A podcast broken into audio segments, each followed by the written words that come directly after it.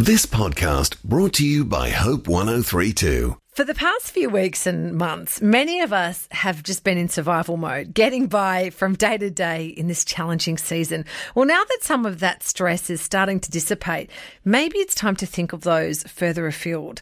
Last week, the Director General of the World Health Organization warned that as wealthier nations are emerging from lockdown, the virus is continuing to spread in poorer nations, with global figures still increasing. The World Bank predicts that coronavirus could push between 40 to 60 million people into extreme poverty.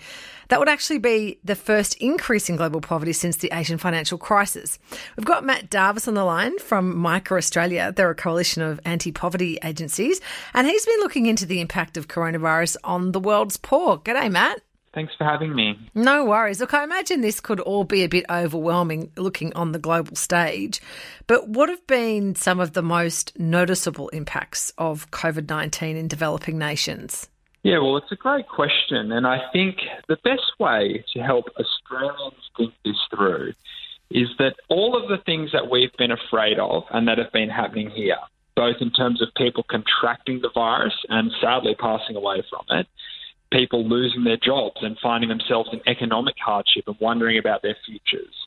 All of those things are now taking place in some of the poorest and most vulnerable communities in the world um, at rates that are skyrocketing and with safety nets that simply don't exist.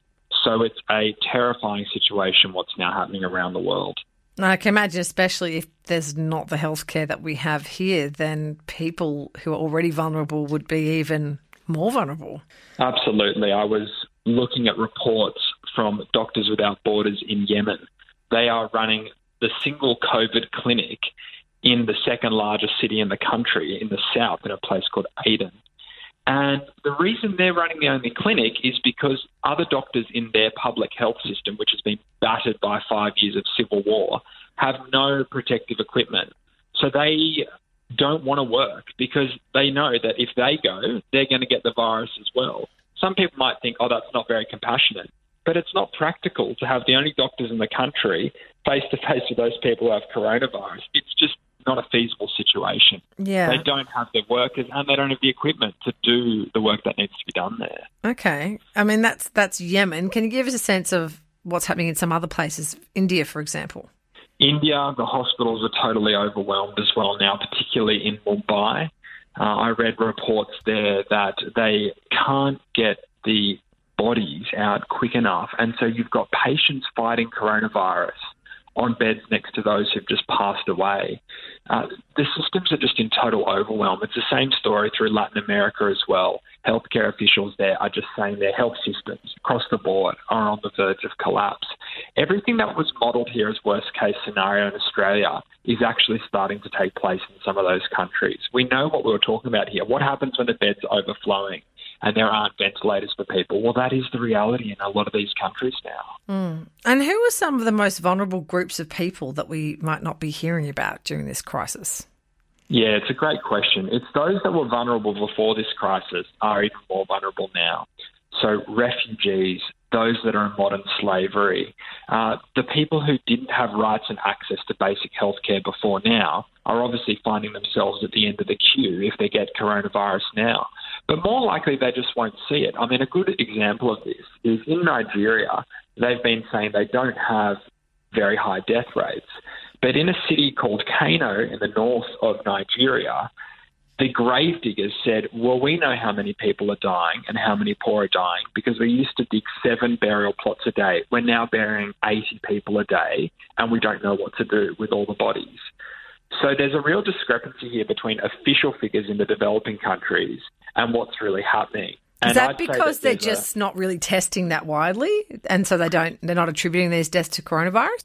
It's a mixed story. So a lot of um, nations in Africa are doing exceptionally well with their testing and confinement because they've learned hard lessons from controlling pandemics like Ebola before. Mm. So you wouldn't want to discredit these countries. However, it is true that there are countries around the world, developed and developing, where testing is low, where people aren't going into hospitals, where they're dying at home or in their shacks in the village, and they're just not popping up on the statistics.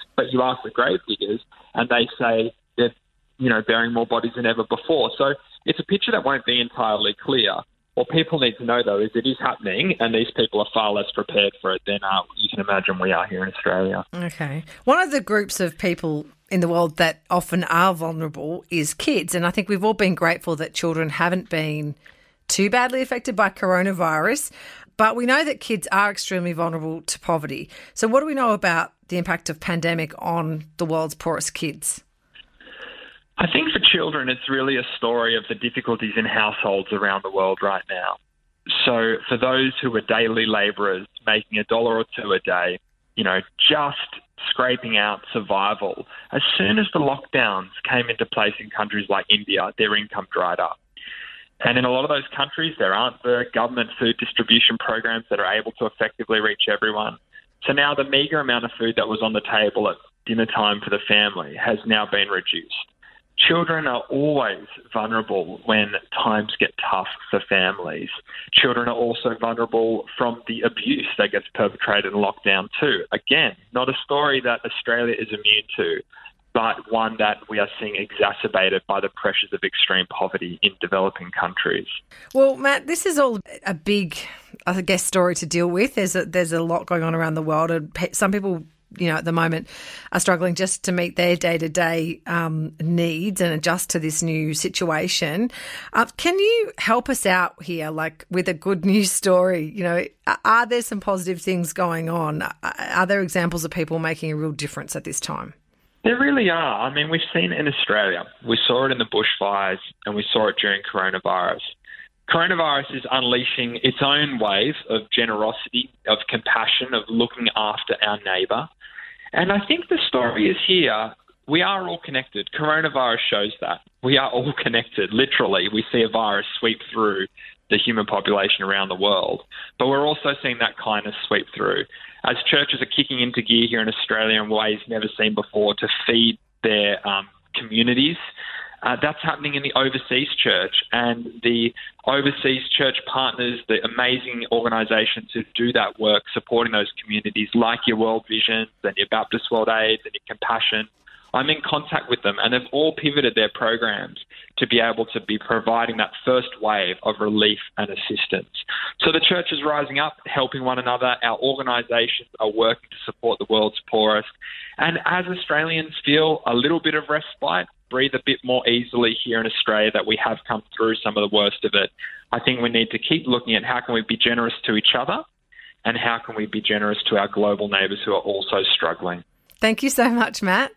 No worries, my pleasure. That's Matt Darvas from Micah Australia. You can find out more about the impact of coronavirus on the world's poor at micahaustralia.org. Thanks for listening. Start your day with life words. Subscribe to Hope 1032's free daily email devotional at hope1032.com.au.